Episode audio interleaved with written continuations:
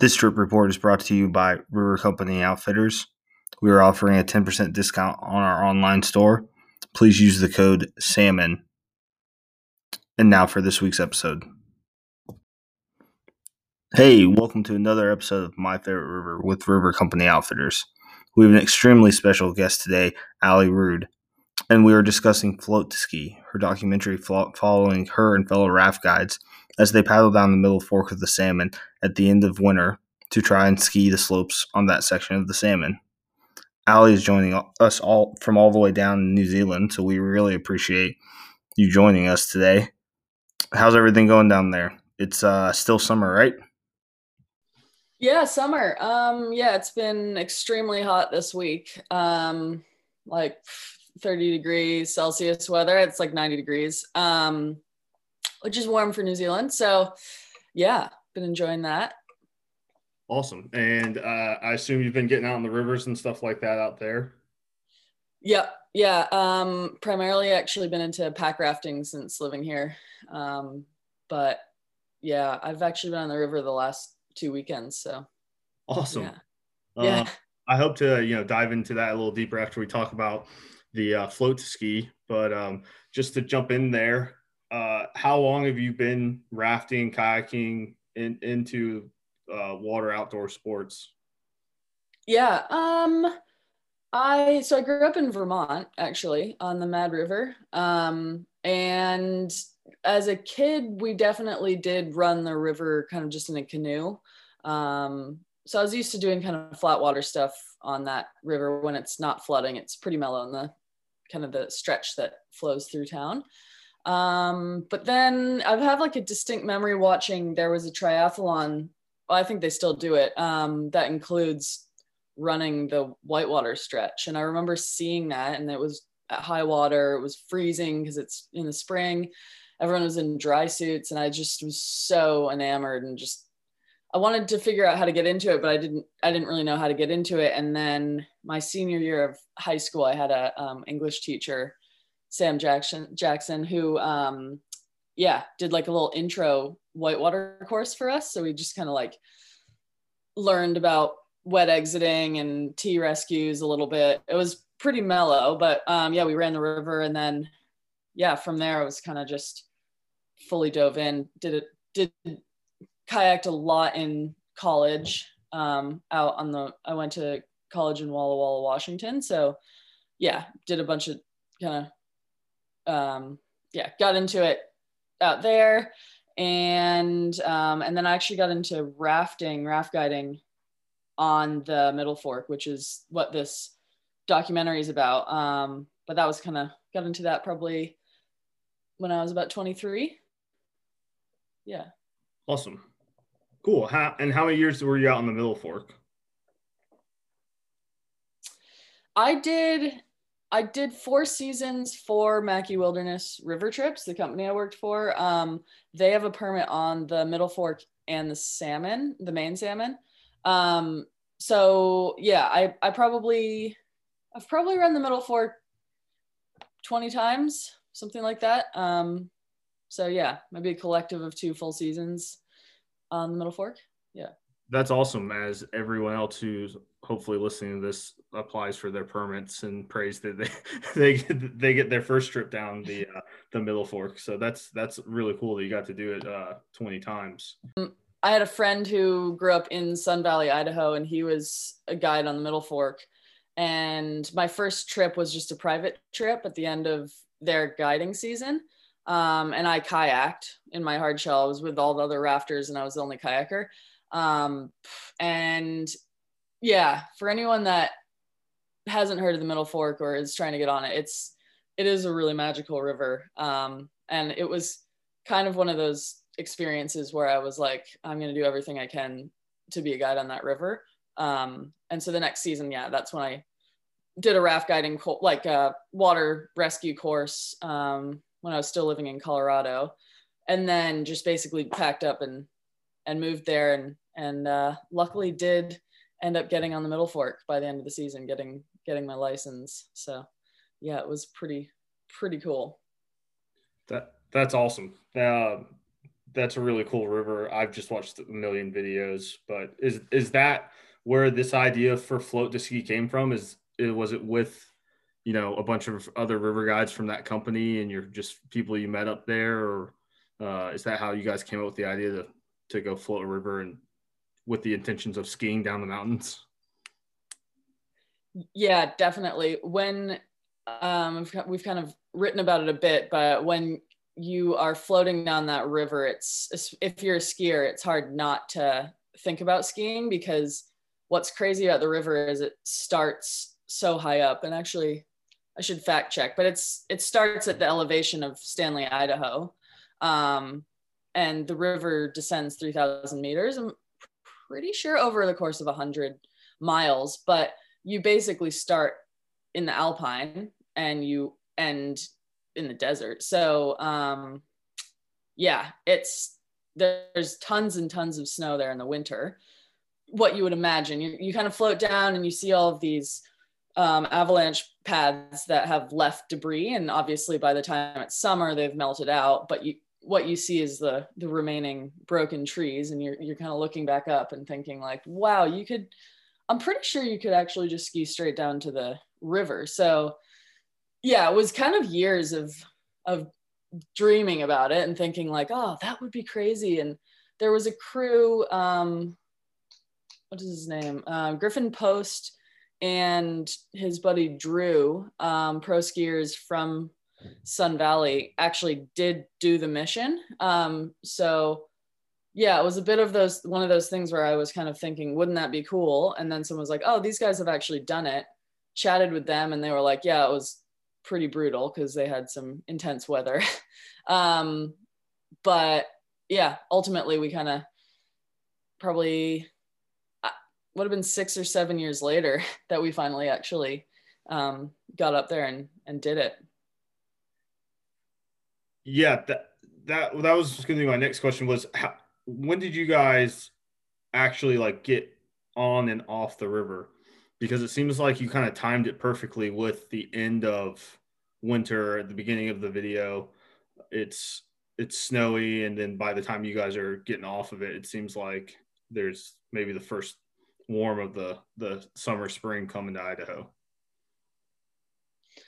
Yeah, it was pretty incredible. Um, I think there were a lot of what ifs going into this. Like this was probably your your straight up classic adventure. Um, that you hope about. But the thing about adventure is there are the unknowns and there is the potential for things to go really wrong. Um, so yeah, when we first got to Stanley, the, the big kind of um, decision that last minute decision that we had to, make was that we were originally going to snowmobile all of our stuff into Boundary Creek. So that's the normal put in when you get a permit to do the middle fork generally you drive in Boundary Creek, which is 20 miles or so on this backcountry road.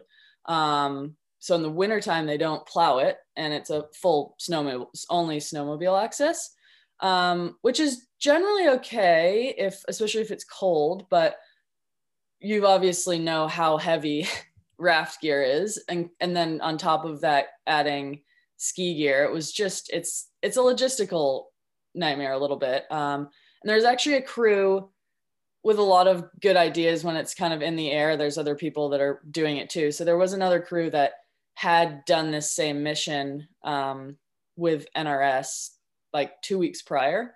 Um, they weren't raft guides though. I don't know, bit of a different story. They did also make a video, um, but they did snowmobile their stuff in. And yeah, we we actually decided since the water had gone up that we were just going to put on right off the highway um, and run Marsh Creek, which none of us had run before. And yeah, there were a number of reasons we made that decision, but mostly just because we kind of were like, well, we're all experienced raft guides, or rafters, river runners. We're not really experienced snowmobilers. We don't have the like a correct snowmobiles anyway. We'd be relying on friends, and so we were like, well, screw it, let's just run Marsh Creek, which is yeah that's the standard kind of spring um spring thing is you you know with the with the runoff that river can rise enough but yeah not knowing what was down marsh creek because none of us had run it it was definitely yeah, a little bit, a little bit freaky. And um, so I was uh, actually, I ended up, I filmed it out of my hard shell just to be a bit more kind of um, nimble. And there were two other safety boaters. So the three of us, the day before we were supposed to launch, um, in a full blown blizzard, actually ran Marsh Creek to do a scout run of it. Um, cause you can, you could, yeah. I mean, we ran it in a day and it was so shallow. Like the whole time going down, A, my hands were freezing. It was snowing really hard. And I was just like, wow, this is going to be, yeah, we're going to do this, but it's going to be a bit of a sufferfest. um, and like, yeah, we'd heard maybe there was a snow bridge, you know, where the snow hadn't fully melted across the river, which I was a little bit freaked out about. We heard there was wood. So yeah, we we scouted it. By the end of that day, it actually like skies opened up and it was a beautiful day and it was it ended up being really fun. And then so we had snowmobilers, some of the crew meet us at Marsh or sorry, at Bound, Boundary Creek. We snowmobiled out and yeah, we launched the next day and it was pretty decent weather. And it was pretty much for the duration of our trip. We had a full weather window. It was like beautiful, beautiful blue skies. Um, we didn't get a lick of precipitation. And yeah, by the end, so once basically we launched, we probably only were able to ski the top 40 um, miles of that river. And then by the time we were running out the bottom, it was like full blown high water boating. Like we got to run all of the bigger rapids kind of at the optimum flow. Um, so yeah, we were all kind of like looking at each other by the time we got to the boat ramp, like we absolutely nailed it. Like there's a high probability if we did the trip again, it would be like 10 degrees and snowing and raining the whole time. So yeah, we definitely lucked out. Yeah, the uh the thing that caught my eye about y'all's video is is your like your boat launch at uh Marsh Creek where you just I don't know if they're like 16 or 18, whatever 14 foot boats that you guys have. They're just sliding down the hill like a sled into the river. And I was like, oh my gosh, I have to watch this whole video now. I don't know what it's going on, but it was a it was a boat launch like I've never seen before uh, on the snow. Uh, yeah, that it was pretty much like a kid's dream come true. Like I feel like when you dream about things kind of as ludicrous as like floating to ski a river, for instance, which we always kind of like couldn't quite figure out what the title of the movie should be, and we kind of just went with the obvious because yeah, we we we floated to ski. Um, and you know that's another really cool thing is that you know the middle fork and floating the river is probably the only real viable access into that frank church river of no return wilderness area which is a really special kind of um, piece of land that um, that was set aside in the 80s um, and I, I, think it's they say it's the largest contiguous um, uh, wilderness area in the lower 48 so like outside of alaska it's it's kind of the biggest swath of land that you can kind of get into but really remote like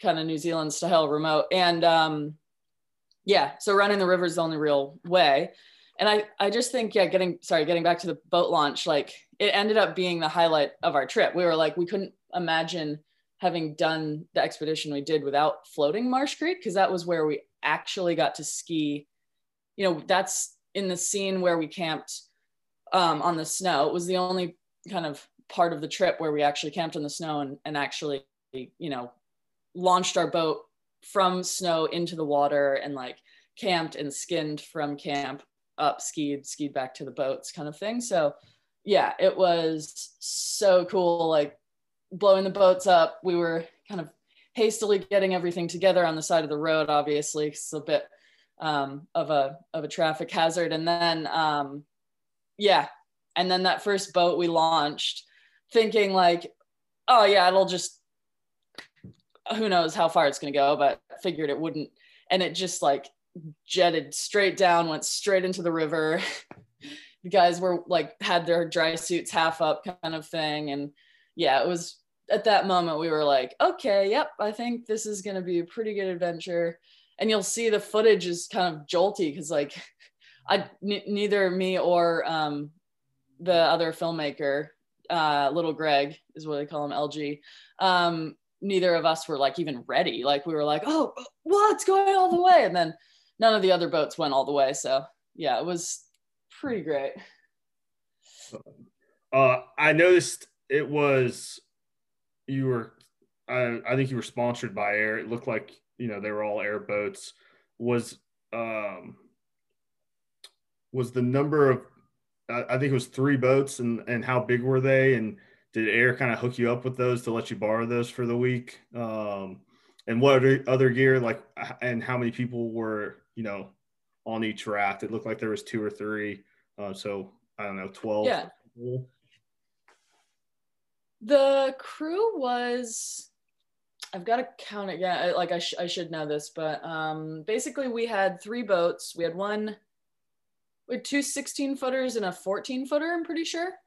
Um, and actually, the company that we all work for, Mackay Wilderness River Trips, um, I don't work for them anymore, but yeah, uh, some of those guys are still guides for those guys. Um, they're they've got a relationship with AIRE, so the the main thing about running this river, um, yeah, well, I guess I can chat about that later. But yeah, so basically, AIRE just lent us the boats. It was it was pretty great. Um, and one of the boats was actually one of the the owners of the raft company and yeah super, like love that raft company those guys are awesome they're out of boise right is that um yeah and um yeah like the thing about it is we dragged our boats marsh creek was like probably a half getting out of the boat and dragging it sort of situation. Like martin at one point in the movie said it's full body boating because that's what they kept saying. It was just like um yeah yeah. Um yeah and the, and the main saying kind of on our way down was like you know like not doing great but doing all right. Like it was definitely type type two boating in a lot of ways. Um but yeah there were three of us that were safety boaters in our hard shells and then we had three rafts each had two people in them so the main kind of main raft guides mally and martin were kind of co-captaining their 14 foot boat um, and then we had Mike and um, Mason were the two other kind of raft guides, not skiers. So those guys didn't even really ski with us. Um, and then we had LG was on one of the boats filming, and we also had Mary McIntyre, who was the photographer um, on Mason's boat. So yeah, pretty good crew and like super, super dialed boatmen. Um, you know, yeah, if if you've run the Middle Fork as many times as those guys have run it. Like it, it was pretty cool for them to experience marsh because it was a, a different and new experience on a river that they know so well. Um, but man, they've got yeah, they've got that low low water boating skills kind of on lockdown. So it was it was really impressive boatmanship. That's awesome. Yeah, I I love AIRE. We we my dad got one when I was like seven, and so it's about it's on its 25th summer of rafting, uh, and only minor repairs. So uh, yeah, awesome boat. Um, yeah, shout out to those guys because yeah, it's definitely the the preferred boat, preferred raft for me. Yeah. Um, was there any gear that you you know three days in you were like you know it'd be really cool if I had this, or you know, if for some reason I ever decide to float and ski again, I will definitely bring this item. Was there like some, you know, go to item that you were like, dang it, I should have brought this? Yeah, to be honest, it was um, shorts and flip flops. I I think Mally and I specifically like the guys that all brought their shorts. So they like, by the time we got to our second day camp, it was so hot that everyone had like ripped their dry suits off and they're all just like in their shorts. And I was like, wow, I didn't bring like, I had sneakers was probably the lightest thing and, and some like pants. I didn't even have, yeah. So I just, that was probably my biggest regret. But the thing is, like, can't really complain about that because that was just weather related. Like, I was preparing for the worst, and I was expecting to be wet and cold. I was I was expecting to sleep in my dry suit. I was like, yeah, it's gonna be freezing. Um, so yeah. Aside from that, I don't. What else would I?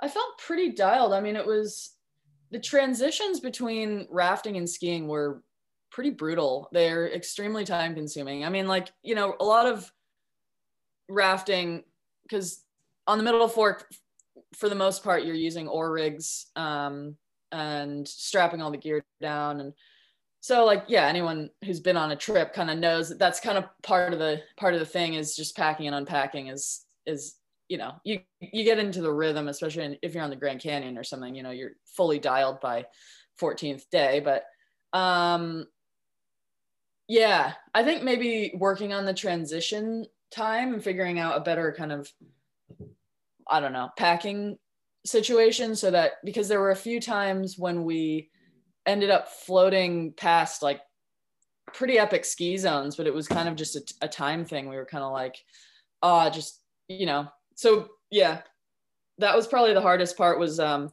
was floating by all these epic ski zones and thinking like, well, we'll just have to come back, but like chances of coming back and doing this, not sure.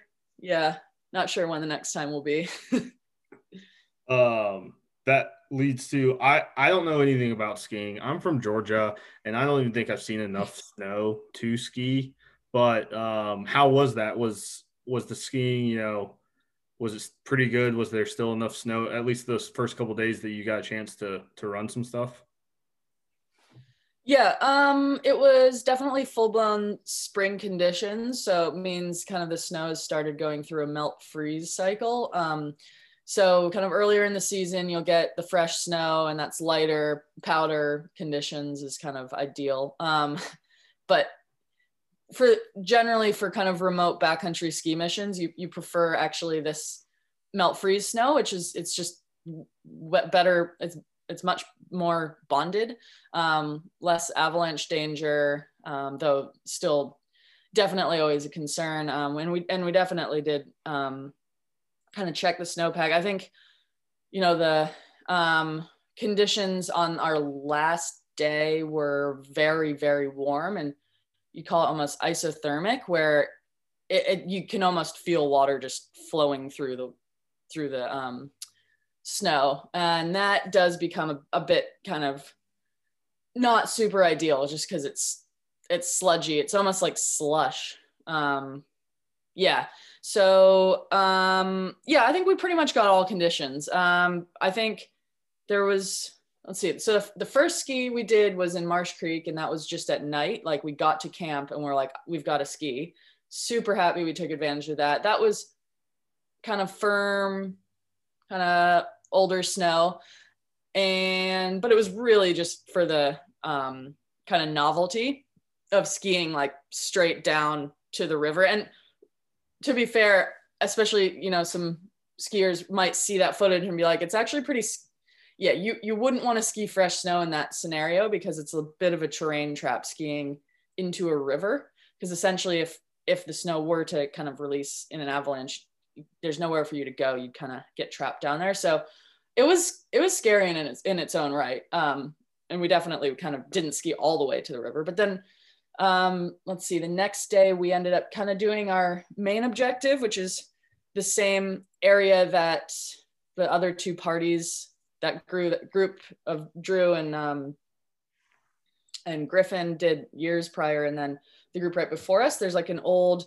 um, clock, or sorry, an old kind of um, fire lookout post that's kind of abandoned, but they would have spent time in there back back in the day, um, watching for forest fires. Um, and that's kind of the largest, the biggest peak. It's kind of if you look on a topo map, that's kind of you see that that zone makes the most sense. And um, yeah, sure enough, getting up there, epic. That's in the video. You'll see some time lapses and this beautiful cirque.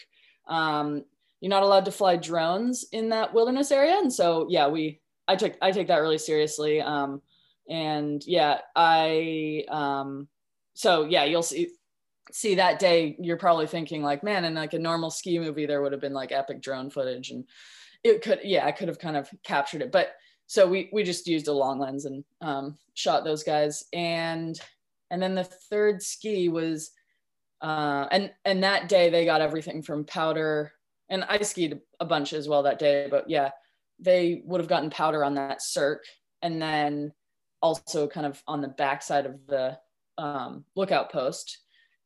And then we also got ice and everything. Um, yeah, and then and then that last day was yeah when when it gone fully spring mode and the snow was just melting really rapidly. so at that point we'd had to hike 3,000 meters to get to the snow. Uh, I think we'd all been kind of frothing because we'd passed all these pretty cool little shots and we were like, oh man, is the skiing over? And so then we um, we were kind of camped near the um, Sunflower Hot Springs, which is pretty far down the river. Um, and Martin, sure enough, saw in the distance just a little patch of snow. And I think at that point we'd all started kind of drinking, and we were like, "Oh, we're in river mode. Like, let's just let's just chill. Let's put the ski stuff away and have just have a good river trip." And then it was kind of classic. Drew, the other one of the other safety boaters, and he's a um, ski patroller at Alta um, in Utah. He he was like, I'm only gonna go if you think I can do 30, if I can link 30 turns together or something, you know, like is it long enough? Um, we're like, eh, we'll see. And anyway, yeah, kind of slightly hesitant, but we all knew what needed to happen. We were like, yeah, well, we're here to float to ski, so we're gonna hike up.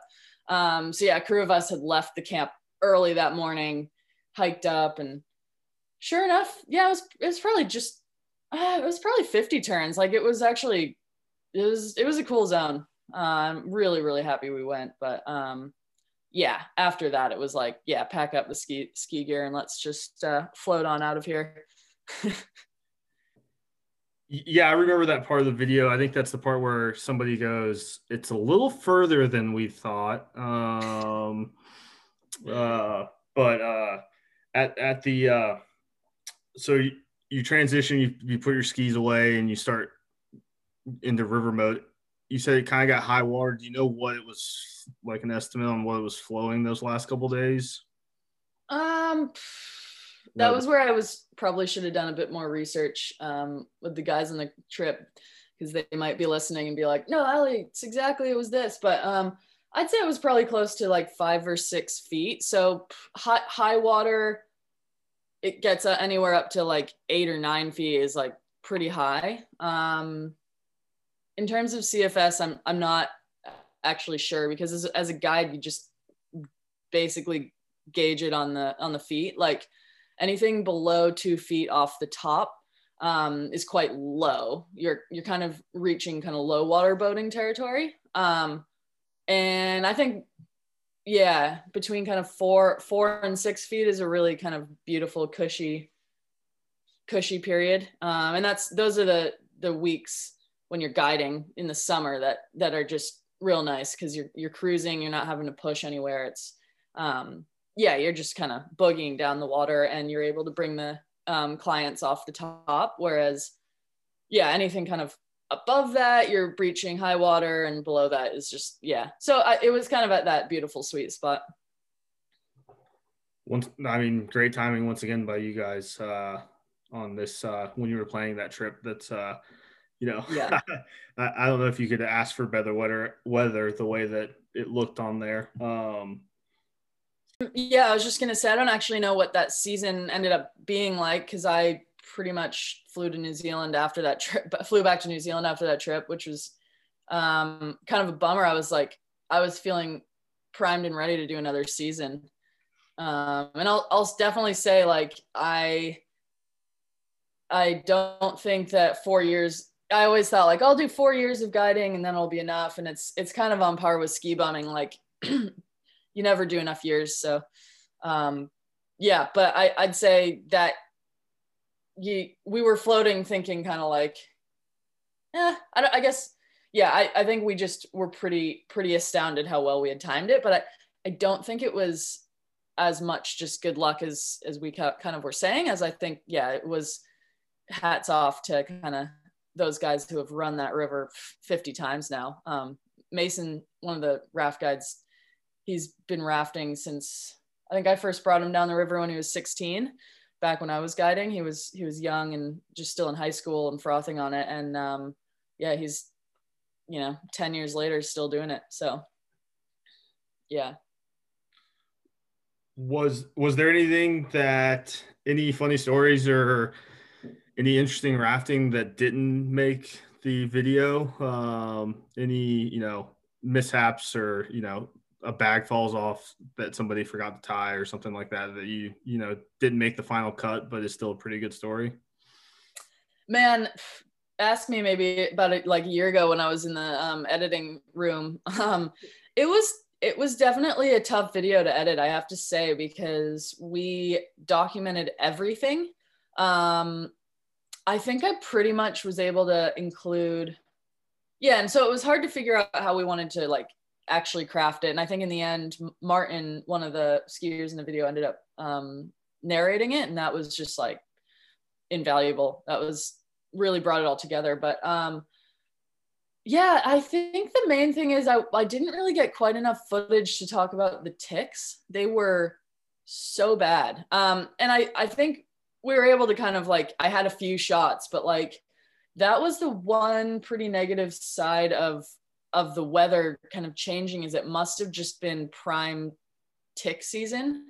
And it was pretty nasty. So that first night we camped in the snow was all good. That second day as i had mentioned everyone was so hot that they were kind of just ripping off their dry suits and hanging.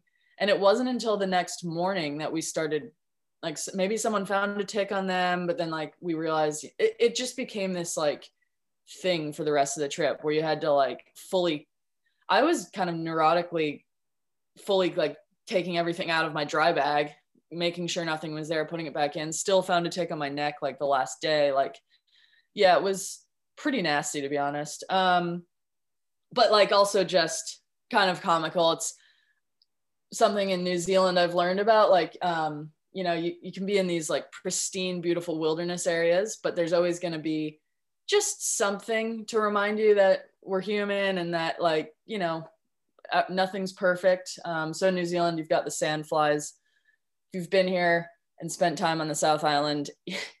You'll know what i'm talking about. But um, yeah like even um, captain cook who kind of wrote about new zealand back back in the day um, he wrote about the sandflies like it's there's these little things that are just uh, they're yeah, they're um, distant relatives of the black fly that or the black yeah the black fly that you get probably down south. You definitely have them in Vermont, but yeah. So the ticks were nasty, um, and then the other kind of thing that explains I don't know I wasn't the, the thing about the middle fork is back in the day when we started dreaming about this trip and to be honest in some ways I probably got into filmmaking because of this trip. Um, way back when I studied art. And then when I was raft, but like sculpture and painting, kind of more physical um, art making. And when I started raft guiding, a friend of mine early on was like, "Oh, you should start carrying a camera because like I was complaining that I like just didn't have the time or space to do art anymore since graduating college." And um, yeah, greatest advice ever because I was always a little bit intimidated to get a camera, but I was like, yeah, well, I'm out here, I might as well. And started filming on the Middle Fork. Um, but at the time, it was like fully illegal to to shoot video at all on the Middle Fork. Um, the Forest Service had some rules and regulations that shortly thereafter were amended. So now we're at this point where um, it's almost impossible to get a commercial filming permit. So you're still not going to see like Hollywood films shot in the Middle Fork. It's just, I don't think it'll ever happen. Um, but they've kind of switched the rules. so you are allowed to film video, um, not drone, but regular video for personal use. Um, so that's kind of held this back a little bit from like, I did really wanted to put kind of a bit more into it and um, try to submit it to all the film festivals, but I just there was a lot of red tape going into this video, and um, and that was like months of Mally and I back and forth, like, oh, is this going to happen? Oh, we can't have sponsors because it can't. Nothing can be for profit, um, and that includes, yeah, getting any sort of sponsorship support. So this was pretty much our own trip, um, aside from kind of our personal support that we had. Um, and it also meant that I was only able to distribute it to um, not for profit film festivals. so yeah, it lives online. Um, but that was, yeah, that was a kind of an aspect of the film that was quite difficult. Yeah, that was probably the toughest part. So less funny and more just like a good learning experience and um and figuring out how to play by the rules and um and document a place that I think ultimately the video is only kind of helping promote this pristine area. Um, but yeah, definitely that was a hard, that was a, a tough part of it. Yeah, I was gonna ask uh, about that because it is a. I mean, you guys did a great job. It's like a really well made um, YouTube video. Like it's like like for for YouTube, I was like, this is actually like this is really good. It's it's very well filmed. It's it's edited well. Uh, like you said, the the narrator does a great job of you know just talking through it. And um, I saw that it had the New Zealand thing on it um, when you click on it on YouTube now. So I just assumed that was the only one you submitted it to. But I was wondering like how come I hadn't seen this more on like like eh, like AIRE or something like that. I think they posted on their story, but like they didn't really like. There was no really, hey, go check out this great film, or uh, it was just kind of yeah out there. So that that was a that was a bit of a tricky one. Just yeah, I mean, probably yeah, with AIRE and Astral and some of the other companies that we work that we just use their gear. Um, they totally, I guess they could have. I mean, so it was a bit of a like, I think because I had no funding, it, it ended up being this saga of a passion project where I was like, I I was editing it kind of in my off time because yeah, it's not my, it wasn't obviously a full time job or anything. Um, and it took a long time. So um, what was it? Astral had um originally promoted our trailer, which had some drone footage of the put in, um, where technically we thought it was all so it's all good to fly the drone from the road on either end. Um, but we were we were mistaken. We thought we could also fly the drone on in Marsh Creek um, because it was technically out of the wilderness area, and we had area we just we were totally kind of mistaken. So I ended up having to have everyone we took that trailer off and I got, took that footage out no worries um, and yeah. And so by the time we got around to finally i finished the film last year basically with the deadline of i wanted to get it into the new zealand mountain film festival um, yeah i kind of at that point the distribution plan was a little bit loose um, and i just i was a little bit wary to like how hard do we want to promote this movie? Like you know, I think probably my favorite comment on YouTube is like, um, why doesn't this video have more views? Uh, this deserves more views. Um, and I think that like that was probably tickled tickled me the most. I was like, yeah, I feel like this movie's legit. It's awesome, but I think with the red tape and that interaction that I'd had a year and a half ago, I was kind of like, eh, if people find it, they find it. Um, it was just in the backcountry mountain the Backcountry Film Festival, um, based out of Utah, but it's that's um, circulating, and uh, a bunch of my friends have reached out that they saw it there, and um, yeah, I kind of there. I think there's another nonprofit film festival in Boise that um, must have their applications open now, actually. So I might submit it to that, and um, but for the most part, yeah, just stoked. Like for instance, that you reached out and I can talk about it and um, hopefully direct your channel at least to watch it. And it'll just be kind of a, a grassroots youtube video that lives there for for the rest of its life. That's awesome. Um, i have my last question about the river is uh, for someone who's never done the middle fork what is your favorite rapid on the middle fork? Do you have a favorite one or do you have a couple favorite ones that you can uh, you know, if if I ever win that permit, do I what do I put a star beside? Um I you know, the beauty of the middle fork compared to even the main salmon that it flows into is that it's basically a creek river. It's a creek boating river. Um, which means the first 25 miles are almost continuous rapids. Um, and it's just so cool to bring a raft down that river because I think um, coming from the kayaking perspective initially, like it, it's a really fun kayaking river, um, but rafting it kind of is this whole other world, especially with an oar rig of just like real technical creek boating, but in a raft. Um, and I, I way prefer running a um, 18 foot raft off the top from boundary down the river than than a hard shell at this point. Like it's just it's so fun.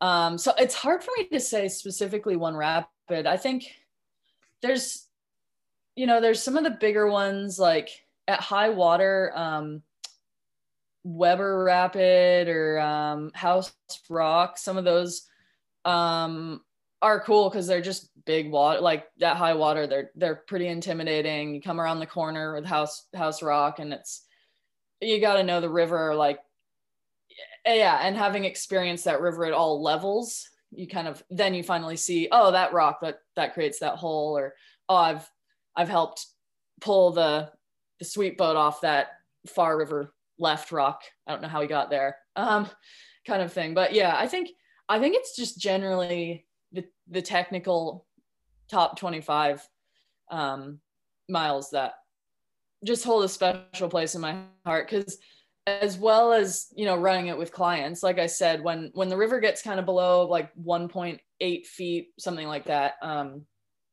i'm a little rusty with kind of my remembering exactly when but um companies will start flying their clients into um down to the um the In- Indian Creek. Um, I'm hoping I get that right. Anyway, they, they fly their um, clients down 25 miles to that airstrip there. And then actually the raft guides spend two days deadheading, um, floating kind of the empty boats. So they essentially get a two day kind of private trip going into the, the guided trip. Um, and I've had just some of the best times of my life in that, in that area, deadheading. So that's awesome. Uh, I didn't really. You ever hear like Rapid's name, so I was kind of expecting something like that because um, there's no like you know Pillow Rock or like I never when I hear the, the, Middle Fork, I never hear somebody be like, "Oh, you have to check out this rapid." It's just like somebody talking about the whole river. Uh, yeah, since it's permitted, it's I don't know. It's it's a totally different experience to the Grand Canyon. I think that's what's crazy is like I have I've done the Grand Canyon twice now too, and both are just like kind of life changing portal type experiences, but like in a different way. So like yeah, with the Middle Fork, it's a six ish day trip. I think you can float for up to eight days on your permit. Um, and yeah, you're just fully removed, like no cell phones, no roads. There's plane access, um, and you'll you'll see pack horses and you'll see old kind of historical buildings, but it's it's full Wild West, and um, and it, it is totally about that full experience. Whereas the Grand Canyon, since it's such big water, you do have that pool drop pool formation, so you you'll have those memorable, yeah, crystal and the the big the big rapids, especially depending on what flow. Um, yeah, I was just thinking it's funny though, like any every raft guide, like literally get to the point. I've only run it, like I said, 20 times, which I say only because that's like almost just that's like two full seasons for a guide. Like generally, you know, on a good season, you'll do 10, 10, 12 trips. That'd be a big season. But um yeah, I uh I still feel like I know every every bend of that river. Like it's it's crazy to have such an intimate knowledge of a river, um, of a hundred mile river.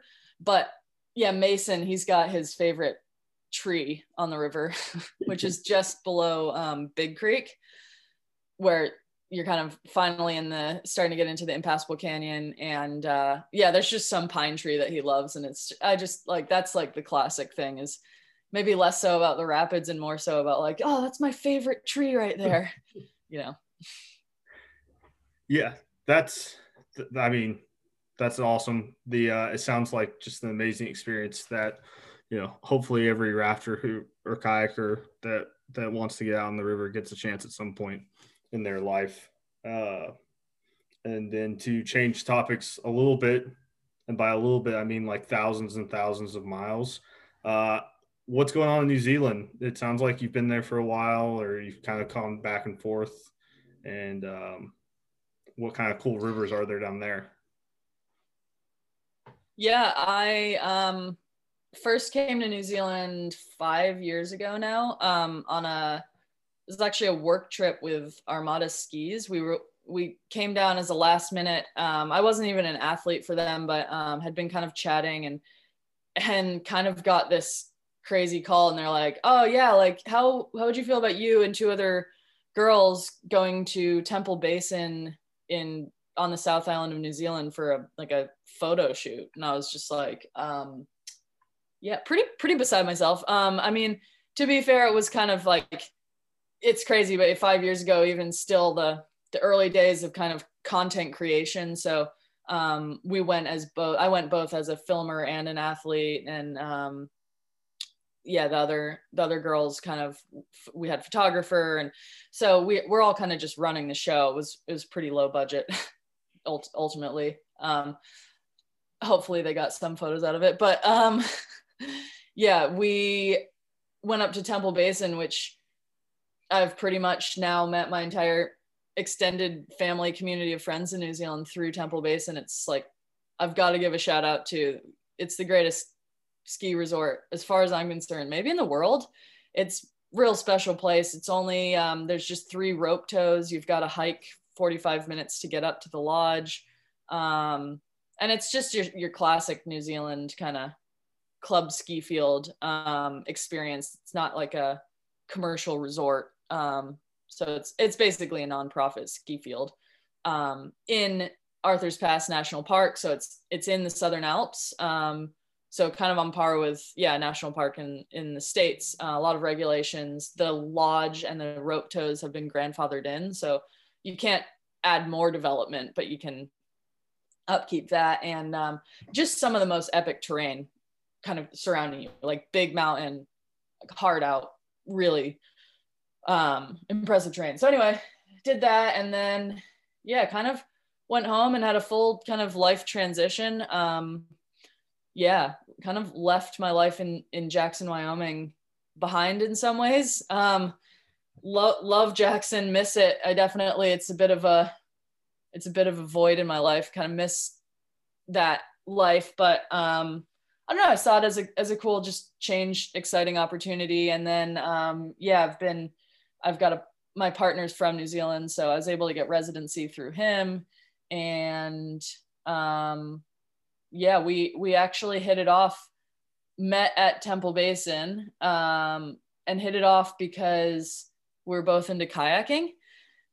So I think it's the love of, of rivers that um, that made us really realize we yeah I was like I don't know it's I think the river community is it's big in some ways but like it's dwindled, especially like whitewater kayaking scene is pretty small, all things considered. Um, a lot bigger here in New Zealand. Like kayaking here is pretty world renowned. Um, but yeah, it was it was pretty cool. It was like, oh, oh, you like kayaking? Oh, yeah, I like kayaking and um, skiing and all that. So um, yeah, I've been living in Sumner, Sumner Christchurch. It's like a little beach town um, just outside of Christchurch um, on the South Island for on and off like three years almost full time now. Um, and yeah, I was gonna I was gonna go through a list of all the rivers I've run, but yeah, there's actually a fair amount. Um, the Clarence River I did a couple years ago, and that's kind of the iconic rafting um, overnight trip. Um, and we're talking about maybe trying to do that over Easter again. Um, just so fun and and it's pretty cool. I've we're part of the Whitewater Club here, and there is an oar oar raft rig. Um, and I think I'm one of the only. I'm definitely over skilled. Like we took that um, boat down the Waimakariri, Waimakariri. Uh, we just call it the Waimak. Um, over exactly a year ago, actually, over my my boyfriend's a leap year baby, so we celebrated his birthday last year on the river. and it's just a mellow river just out, out of town, but you can turn it into a two day. And like we brought a keg down the river and stuff. Um, but it was crazy. I'm like the only one running the oar rig, and everyone was just like, oh my, like, how do you learn how to do that? And it was kind of, yeah, homage to my years of raft guiding. Like, you don't just kind of learn how to run an oar rig. Um, and yeah, there's the Buller the Buller River um, over kind of Murchison Way is a really um, famous kayaking spot. Um, you've got a bunch of rivers around there, but the Buller is a big one that flows all the way to the um, to the west coast. Um, and we've talked about doing a source to sea expedition on that, which would be epic. That would be multiple days, and and you'd bring a raft down that for sure. Um, and yeah, just just actually got off um, the um, what am I? Yeah, well, we just did a, a massive pack rafting mission, um, and now I'm like totally spacing the Waiatoto. Sorry, I was spacing the name. Um, yeah, so that's the big one. Is um, is pack rafting is kind of exploding. I don't know. Yeah, if yeah. if you've kind of seen that explode down where you are. Um, but yeah, so it's pretty ideal for New Zealand. I think there's a bit of a thing going on where I think um, a lot of um, hikers, trampers here are realizing like it's a, a cool way to float out of a hike.